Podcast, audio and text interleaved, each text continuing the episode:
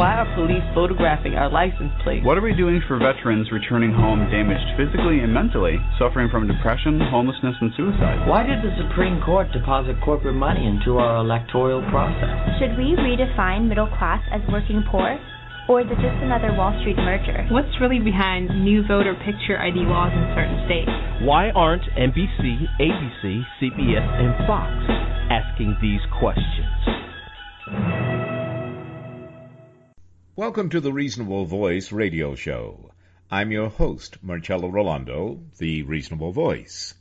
The mission of the Reasonable Voice is to connect the dots between politics and finance, the need for better and more affordable education, our humanity, world peace, and of course, the arts which we then gladly provide our listeners, the voting public, as informative food for thought to provoke their self-determination and appetite for equal economic opportunity and justice for all without truth decay. The reasonable voices are advocates prioritizing education, preserving our history, leading by example for a peaceful and prosperous world by evoking and embracing both creative artists and political unity as solutions to our challenges. Welcome to the Reasonable Voices News Talk radio program. I'm your host, Marcello Rollando, the Reasonable Voice. Well, if it seems like we are still fighting to keep our democratic republic, as Ben Franklin challenged, proven necessary by a second attack on the Capitol building and loss of life in our non state capital city of Washington, D.C., even as President Biden has certainly accelerated vaccinations to save Americans from the global pandemic and COVID 19 as SARS CoV 2. But sometimes our news media focuses so much on two or three headlines we don't get updates on other noteworthy current events like climate change or a renewed urgency to suppress election voting in 40 states. And it's not just happening in the South. The Center for Common Ground is a nonpartisan 501c3 organization based in Virginia that serves voters of color in Georgia, North Carolina, South Carolina, Texas, Virginia, and many other states. Since late 2017, its Reclaim Our Vote campaign has reached and empowered millions of voters of color. Common Ground's national partners include Mi Familia Vota, Black Voters Matter, Rapid Resist, Commit to Canvass, National Voter Corps, the Dem Labs, UU the Vote, Religious Action Center of Reform Judaism, the Workers' Circle, American Ethical Union, National Coalition of 100 Black Women, Vote Riders, United Church of Christ, and Vote Equality. And by the way, policing is a gatekeeper to the criminal justice system. And as the co-founder of the Center for Common Ground.org, Andrea Miller has never stopped keeping voters focused on the issues that affect their daily lives. She consistently advocates for fair voting practices, reclaiming our vote, and organizing for justice. So, welcome back to the Reasonable Voices News Talk radio program, Andrea Miller. How are you today? Well, I am great, Marcello. It is always, always a pleasure to join you.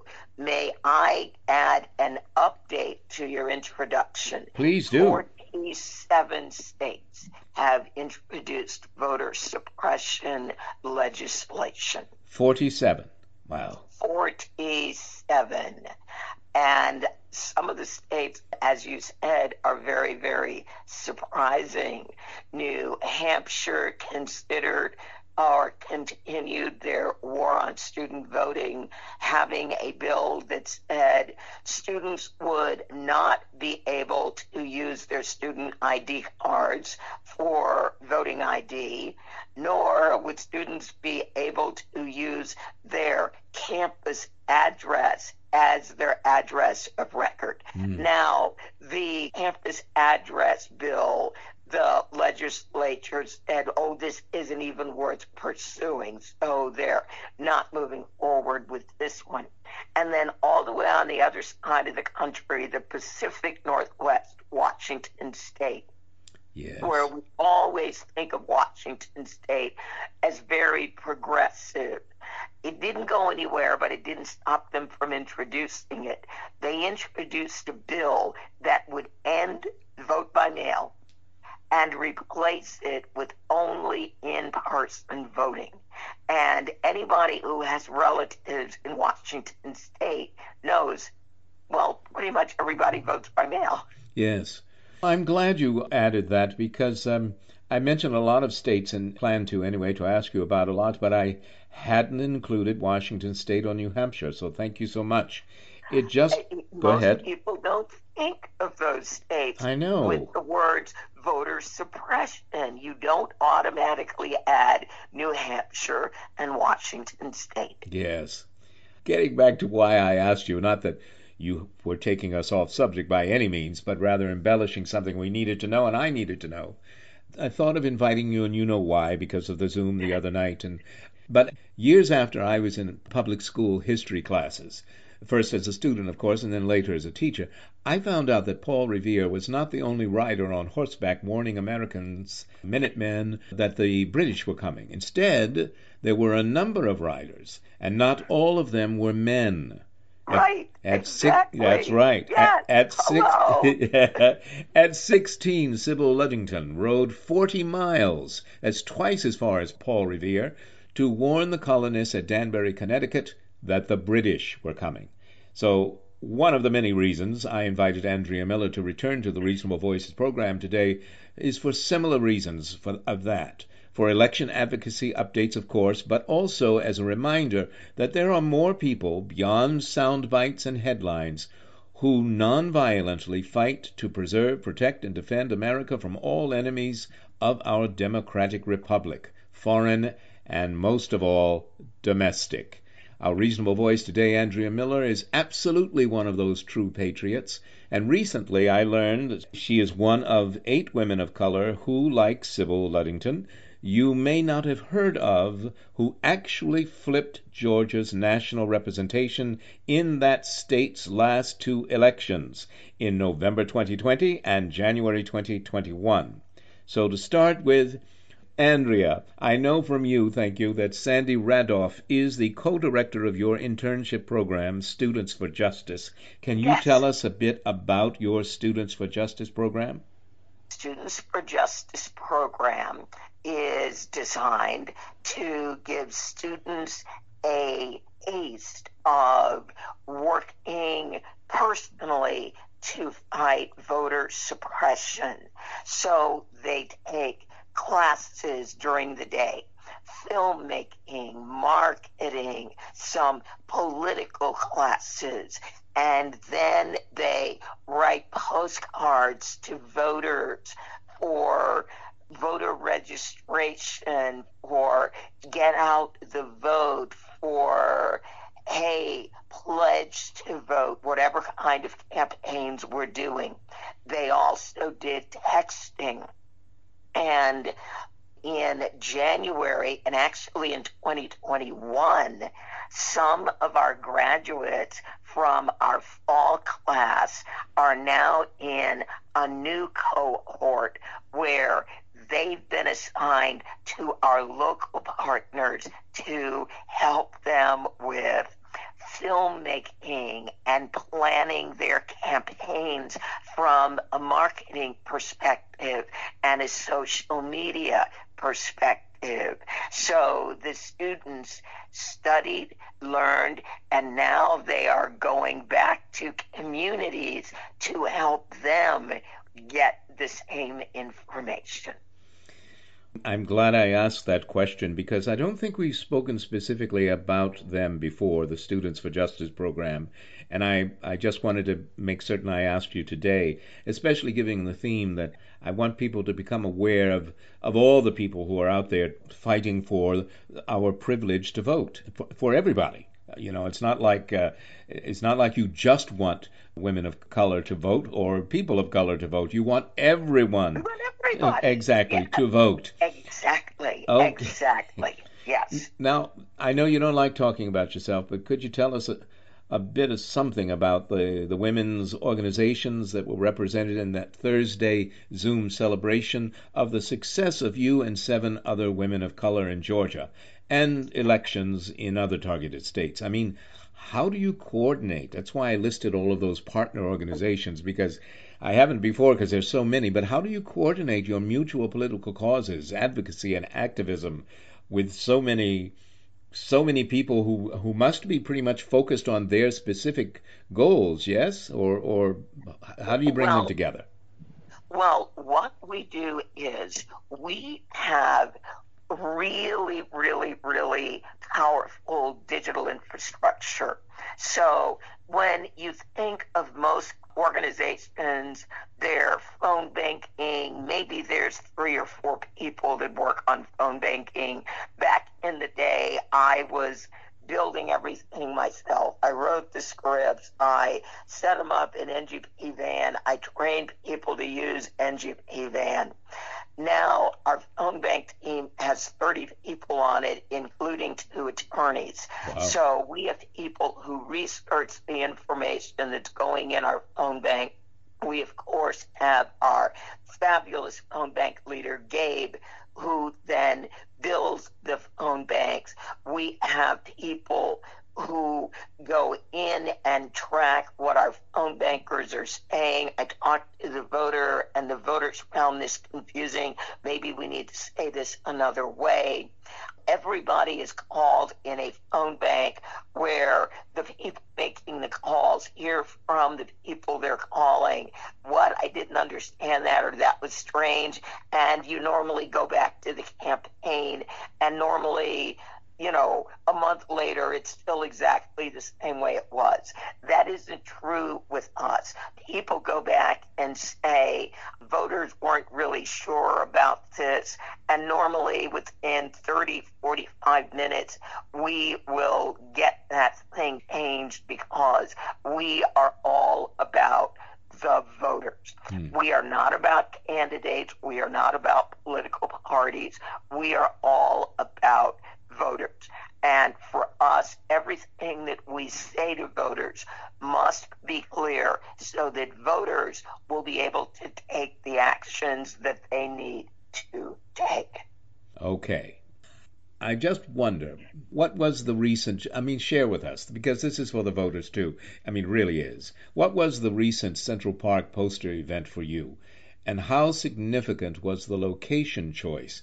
Being at the first monument of real people in Central Park. And as you know, I, I lived in New York for 25 years. I was in Central, I walked through Central Park from east to west and west to east at least once a week. And I, of course, had seen the Alice in Wonderland monument. It never occurred to me that there was not a statue for real women. Tell us about that and about the poster event and about you and the and, and well, tell us about that. That's enough of this question. oh, okay. All, all right. All right. Well, Sandy, of course, had been a long time Reclaim Our Vote volunteer. And then when Sandy and Claire co founded Students for Justice, they kind of went into hyperdrive. So they knew about the postcard campaigns to Georgia, and they knew about all the phone banking and the text banking to Georgia. And they also knew that we were working in an area in Georgia, the rural black belt, where most organizations were not working.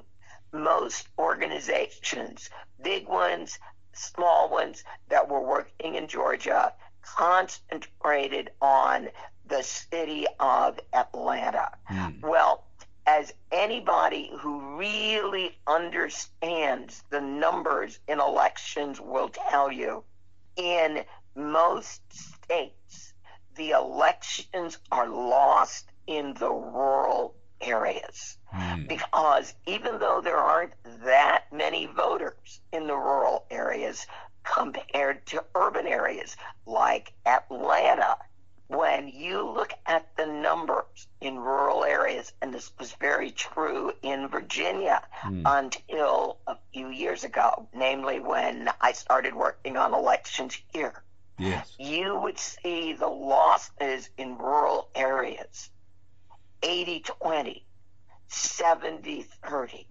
So all the great votes you got in the urban areas, you ended up having those countered in the rural areas.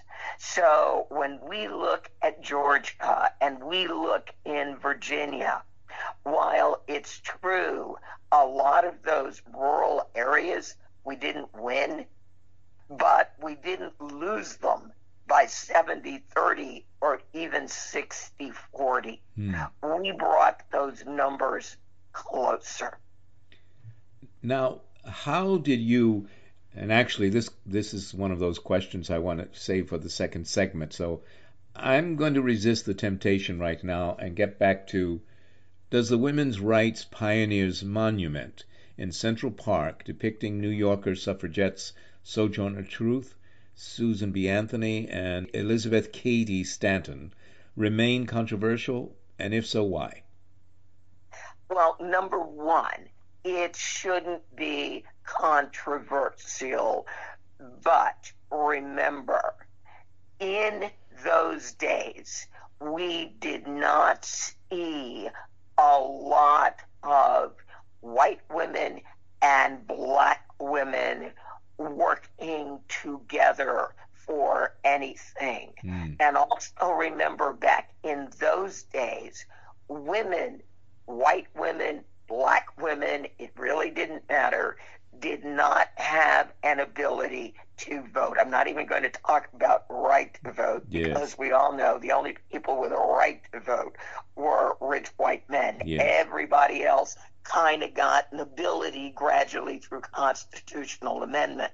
Well, in those days, they hadn't yet amended the Constitution, making it possible for women to vote in all states. Now, in some Western states, women did have the ability to vote. That was the only way that men could attract women to go out in the wilderness. Hey, if you come out here, uh, you vote. You can you can actually vote out here, and that's what brought some women out to Montana and Wyoming and states like that. Yes. Women always had the ability to vote before they became a state. Women in those states had to give up their ability to vote in order for those states to become states. So, anyway, when we look at the time, the period in history that we were in, it was a controversial idea that Sojourner Truth would have been working with these white women. The Deltas, when they had that grand march in Washington, D.C., Mhm. there was talk do we let the black women even march with us? And there was finally a sort of decision that they just kind of stepped in and marched at the back of the line. Mhm. So, yes, in its day, it was a very controversial thought. Number one, women trying to be political was a controversial thought. Mm. White women and black women working together trying to be political was almost mind blowing. And you know, I'm the other night in the Zoom celebration, I was asked to say something about Andrea Miller and how she's your opinion, your your reaction to what she does, and I said, I never ever regret a question I ask Andrea because I know not only will she take it further than my question, but she will give it historical roots and it will be in depth and it will be spoken in a way that all of us can understand and learn from.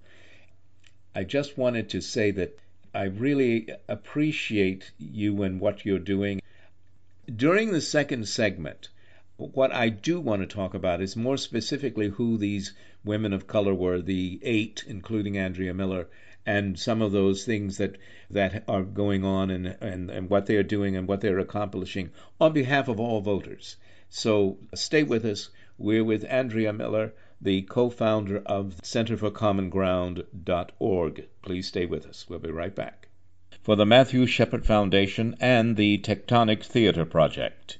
Here now is the song Love is Love, composed for the Erase Hate campaign by Andy Hollander and Dana Parrish. Love is Love, sung by Dana Parrish. We take the stage, erase the hate for you and for me. From Charlottesville to Laramie, when freedom ain't free. The hurt and the pain, they both stay for so long.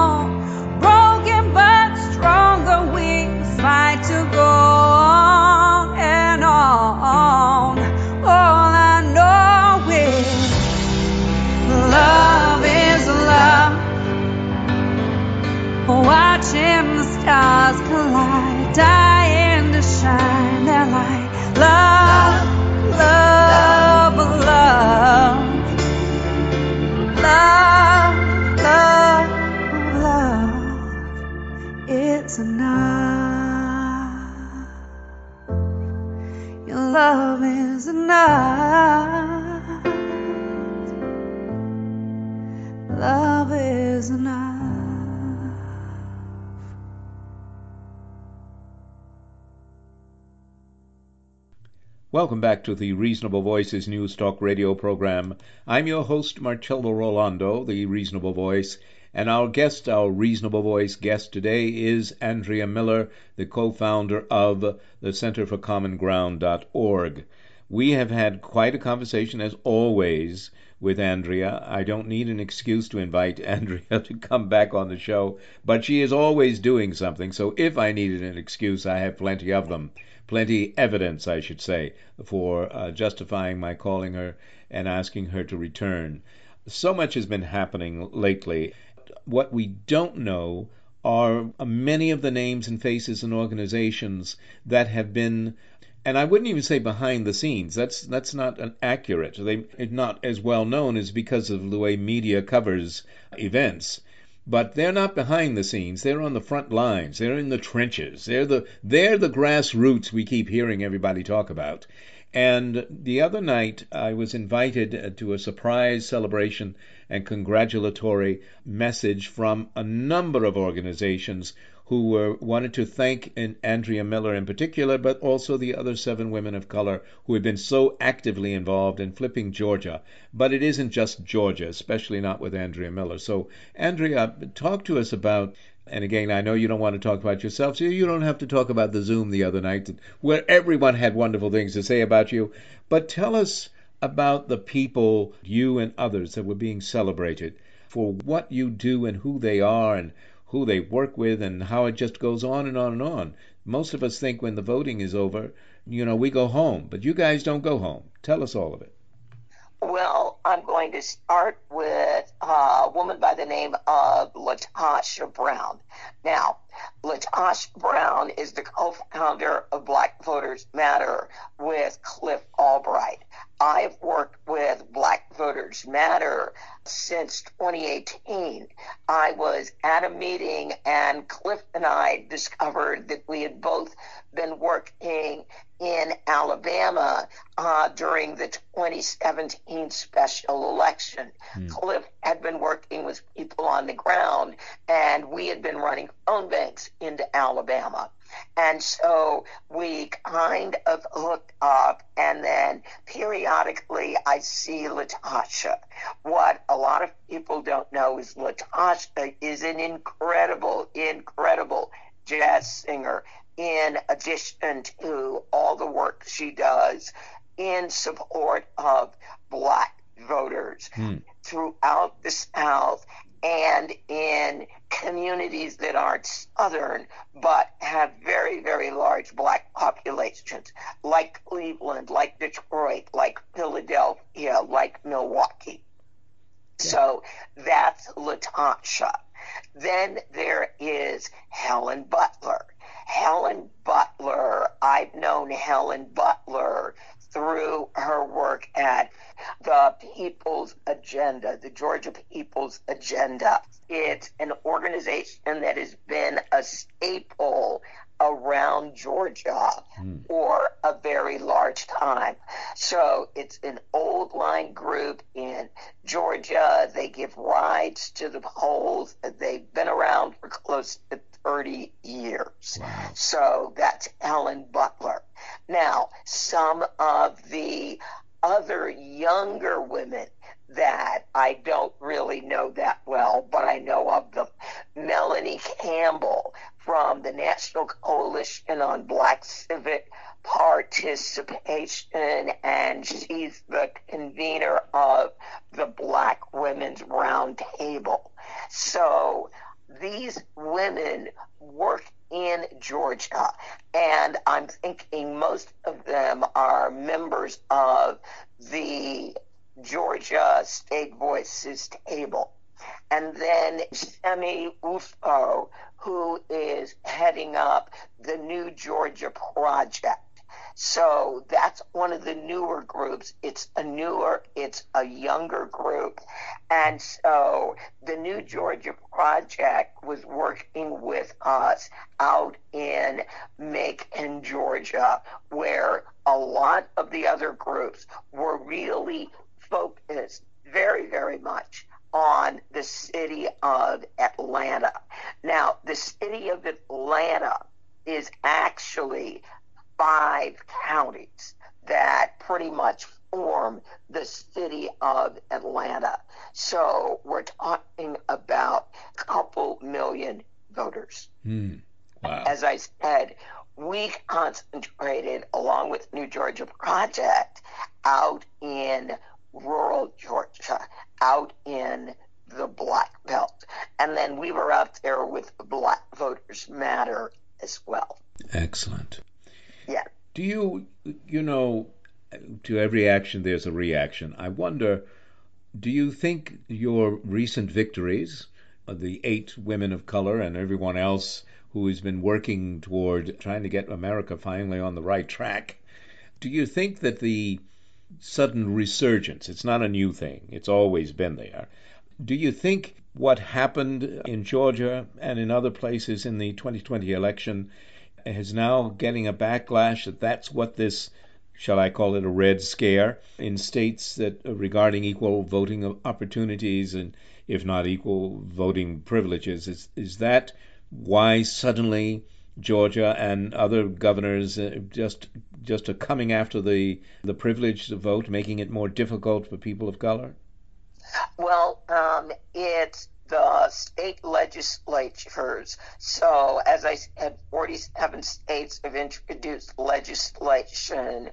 Texas, Georgia, Arizona have been three states that are sort of the winner for the greatest number of bills introduced. Hmm. Georgia started introducing bills literally almost the first day of session, and we, through our phone banking, calling voters in Georgia who had voted absentee, and giving them the opportunity, literally patching their calls directly through to their legislators. We sent 45,000 emails against all this voter suppression legislation. We made more than 30,000 phone calls. It wasn't enough to totally stop the legislation, but it was enough to make them not try to end no excuse vote by mail. Hmm. Georgia has had no excuse vote by mail since 2005. It's not new down there, Hmm. but that didn't stop them from introducing a bill where they were going to say, oh, you're only going to be able to vote by mail if you have one of the approved excuses. They got so much pushback from that. They had to give that up. Mm. They were also going to eliminate weekend voting. They got so much pushback from that Mm-hmm. that they limited it. They weren't able to get rid of it, but they limited it. So the calls, the emails, the tweets, all of those things made a difference. In Arizona, the legislature is still in session and we are still fighting them attempting to throw people off the permanent early voting list, otherwise known as PEVL. 2.3 million voters in Arizona are over the age of 60, and they're trying to say if you miss two federal elections, one election can't stand any of the candidates that are running. My protest is going to be I'm not going to vote. Mm. Next election, you're sick and you end up not being able to vote. And now they want to take people off the permanent early voting list. The bill that's before the legislature could result in up to 200,000 people being removed from the permanent early voting list. They would still have the ability to vote, but they would not automatically get their ballot in the mail for every election where they were entitled to vote in that election. So we're seeing these very devious, underhanded things that the legislature is trying to do. They are going after practices and procedures that have existed for years, sometimes decades, and now they're trying to somehow suggest that because so many voters availed themselves to it, that it must somehow be voter fraud. Yes. As you were speaking, it just reminded me of when the governor of Virginia closed all uh, Virginia schools in a couple of counties so it wouldn't have to integrate. And so the massive resistance. That's right. Yeah. And so the, throwing it out there, hurting everybody because you wanted to make certain you hurt certain people of certain color. And now uh, it's the same. Right. It's it's what they're doing again. And as we both said, and not just in the South, but the same thing. Mostly, of course, I'm sure, as we read and hear, that this is targeting people of color primarily. But the point that governors and state legislatures will throw anybody under the bus just so they can limit the votes of people of color. It just, I, I you know, I don't even. There's no justification for it anyway. But right, when you're just right, willing to sacrifice everybody, what, what, how do you respond to that? What do you say, uh, Andrea? Uh, well, all right, I'm going to give a couple of, of, of examples so that you can look at how ridiculous this is. Now, this is in 2020.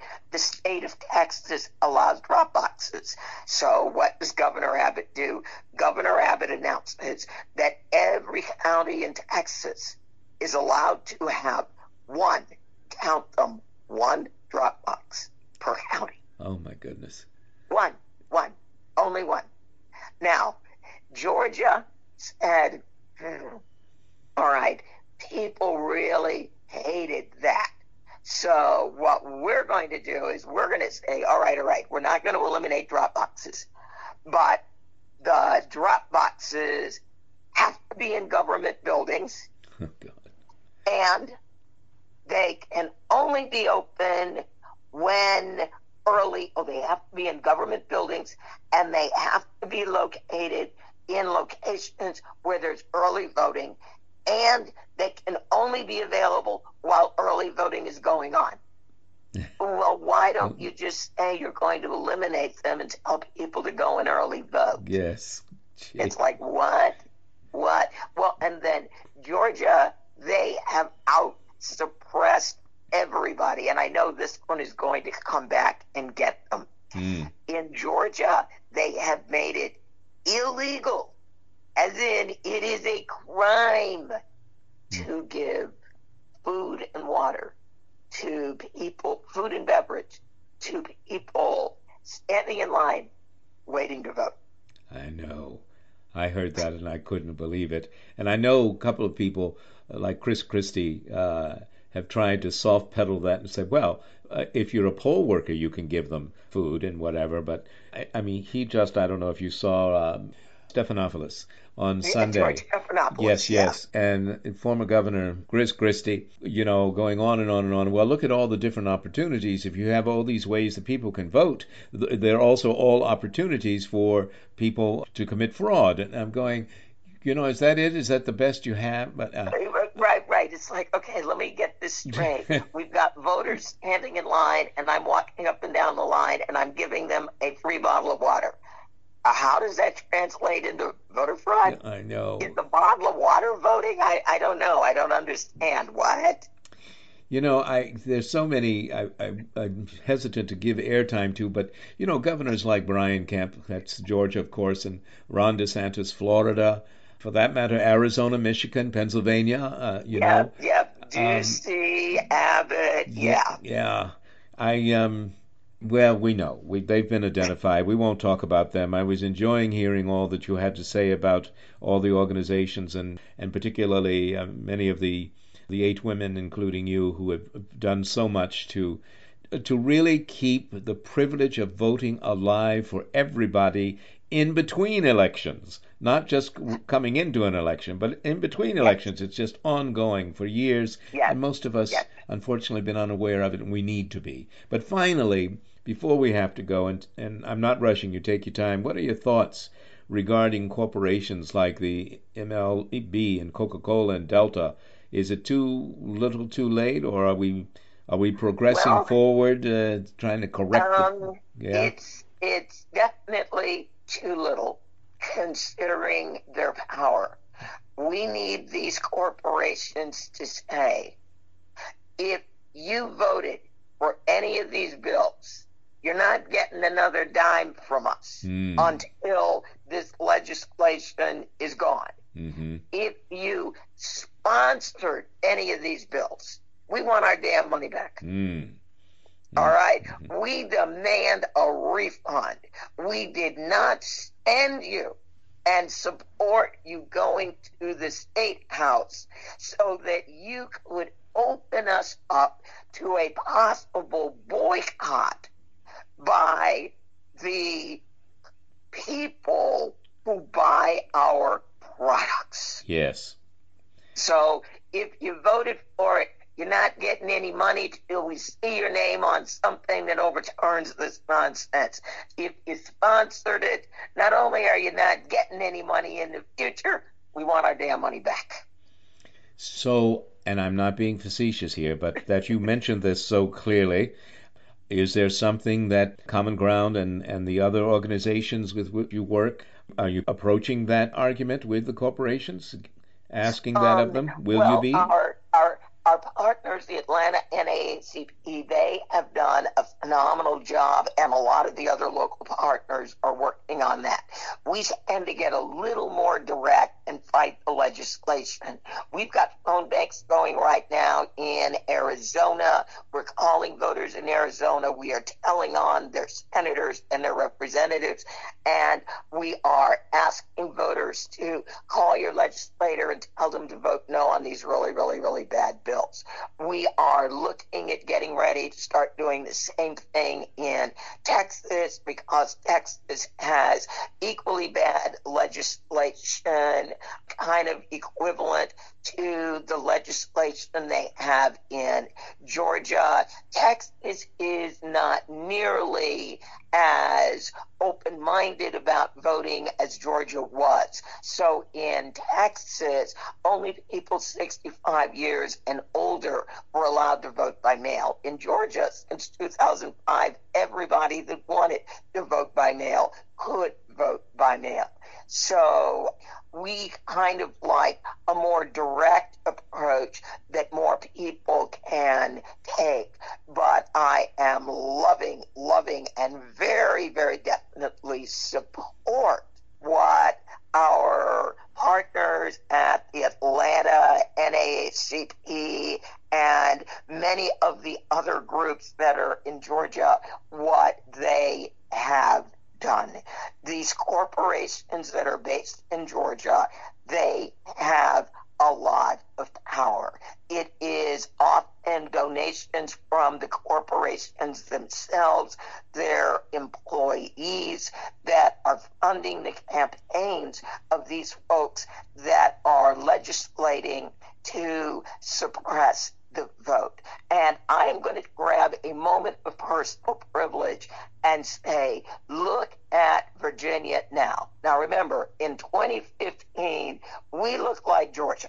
Yes. But look at us now. While the United States does not currently have a Voting Rights Act that protects voters, Virginia passed a Voting Rights Act this year that basically says if you are even thinking about basically trying to suppress or make it harder for people to vote based on their race, their spoken language, their country of religious beliefs. Don't even go there. The Attorney General of Virginia will be on you so fast it will make you dizzy. Virginia has 45 days of early voting. We start voting for the June primary on April 23rd. I'm just, I'm almost dizzy. In my mind, I'm going, that's almost too much of a good thing. We now are going to have Sunday voting. We never had Sunday voting before. We have Sunday voting now. It is incredible to be in Virginia. And by the way, have you looked at the slate of candidates for our statewide officers? I mean, I don't care what you look like in Virginia. I guarantee you there is somebody that looks like you running for governor, lieutenant governor, and or attorney general in not only the Democratic Party, but also the Republican Party. Wow. Andrea, Wow. uh, this, you know, we're going to have to go, but I am so appreciative. I just am, and I love it when you get excited. You're always in depth and factual, informative, and educational. But boy, when I get your dander up and you get going on one of these, I love it. I love it. That passion. Tell us now how.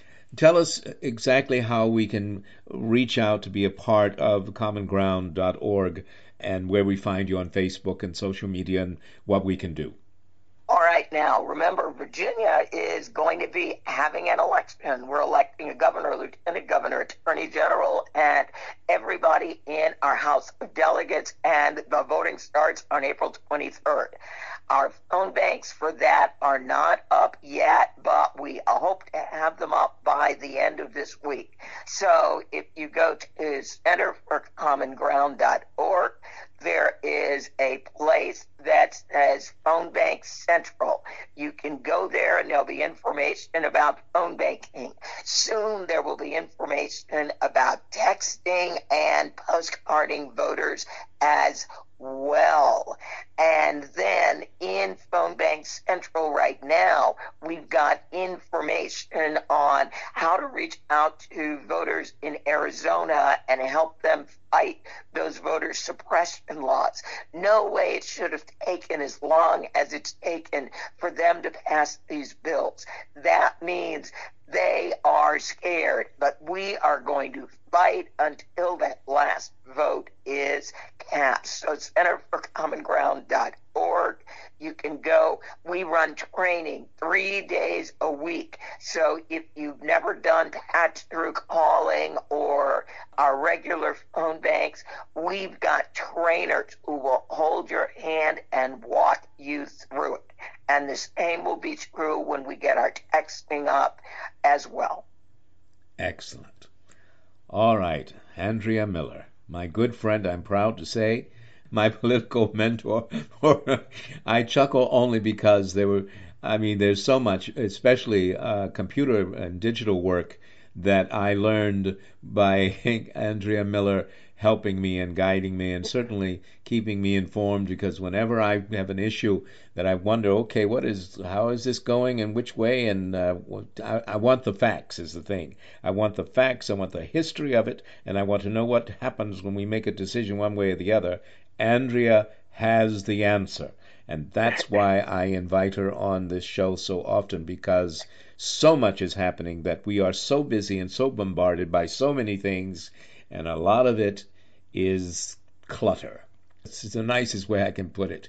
It's mental clutter, but it's also in, intentionally misinformation and out and out untrue. So you have to know and listen to someone like Andrea Miller, the Center for Common Ground, and all the many organizations and women in particular who are working so hard to save us all and our privilege to vote and our country. Anyway, thank you so much, Andrea Miller, for being on the show. As always, Thank you, Marcello, Thank you so very much. we wish you all the best. You know that. Okay? Yes. All right. We'll be in touch and we'll stay in touch. And I, all I can say is that you're the best there is. Okay? Thank you again. Bye now. And now, from WatchFireMusic.com, vocal artist Jenny Burton, singing Who Will Heal the World? Who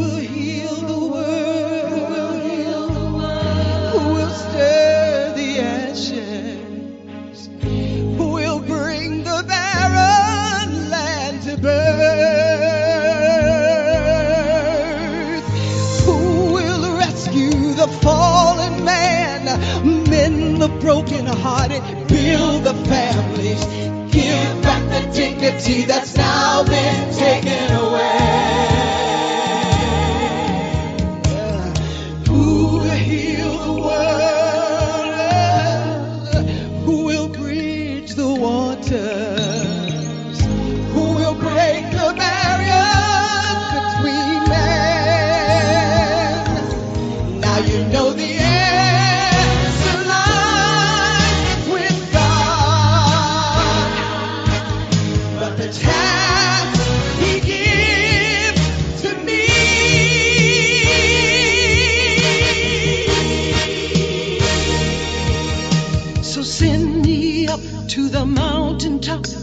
Send me into the valley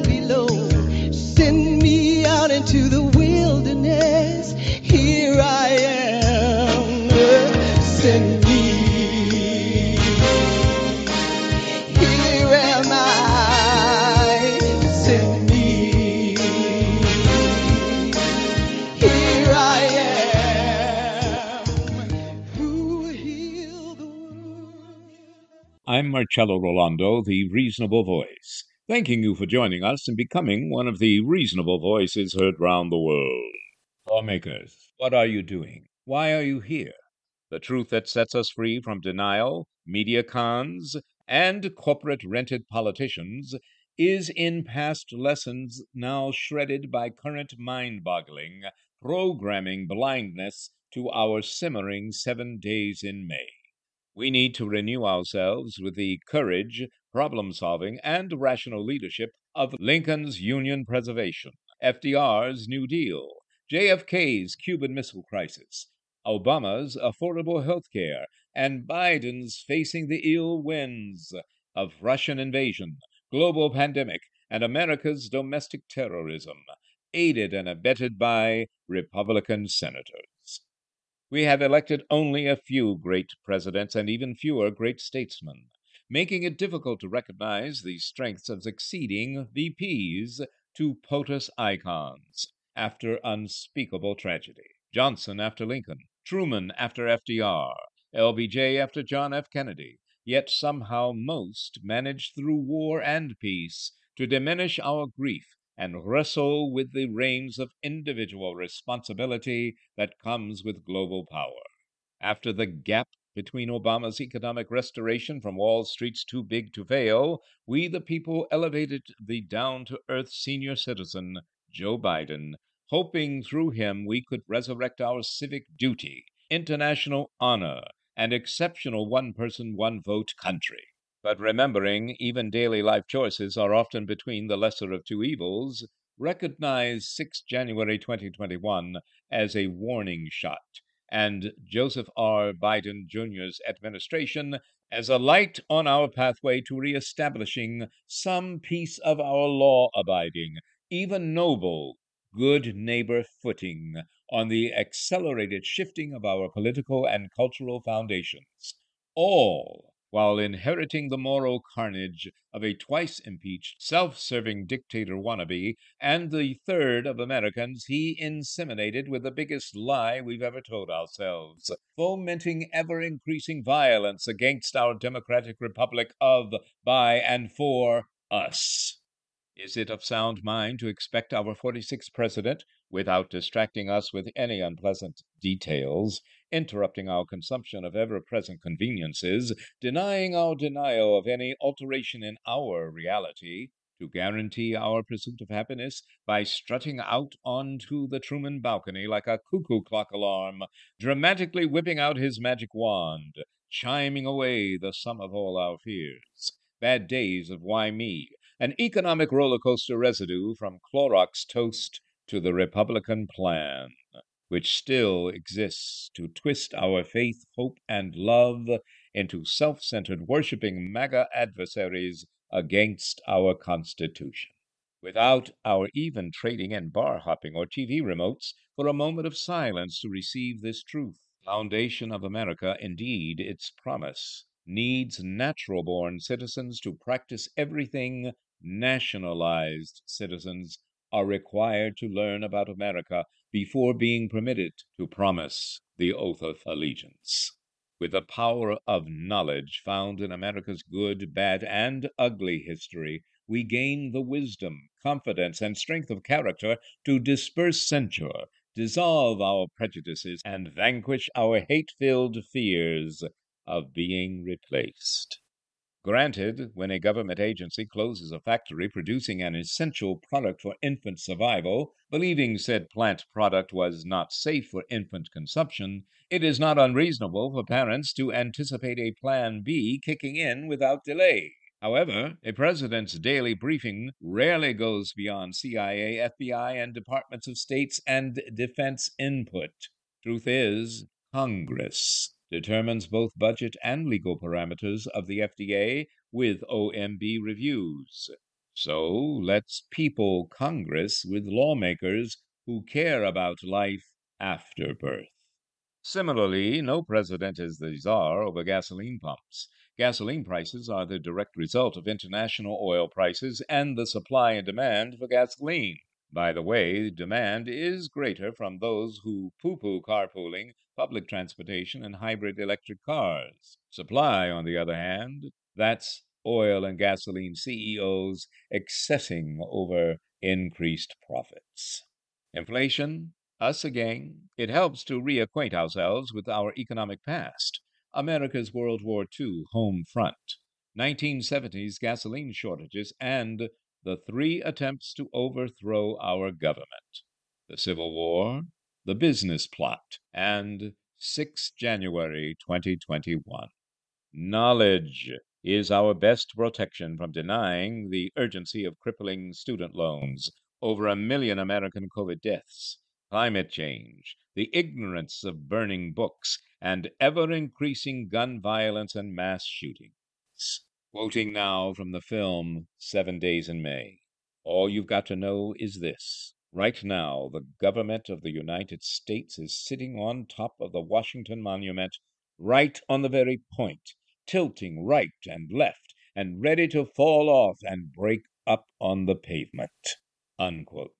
Failing still to see differences between imperfect Democrats trying to save children, teachers, and parents from gun violence and Republicans intentionally deluding both themselves and American voters with foxy misinformation and CPAC disinformation, we sacrifice Franklin's if you can keep it on the altar of what is past is prologue. Sins are not just what we do, but what we fail to do. There's no longer any time for the ambiguity of non voters no salvation in trusting Cruz, Cornyn, McConnell type Republicans. But by electing Democrats, we at least offer a glimmer of hope for all of God's children. Thank you, and join us. Become one of the reasonable voices heard round the world. Thank you for continuing to listen to, support, and share the Reasonable Voice Blog Talk Radio with family and friends, especially online. We enjoy hearing from you, and in response, yes, we are now accepting new company and business advertisers and welcoming organizations seeking to be one of our sponsors. So please do continue to email us at thereasonablevoice at gmail.com. However, if you prefer to simply make a donation, your donations are greatly appreciated and can be made through PayPal by clicking on the donate button found at the top of the homepage of the Reasonable Voice voice.com website. Thank you for joining us today to make every day as reasonable as possible. We hope you will download and share our downloadable podcasts. I'm Marcello Rollando, the Reasonable Voice, hoping you will become one of the reasonable voices heard round the world.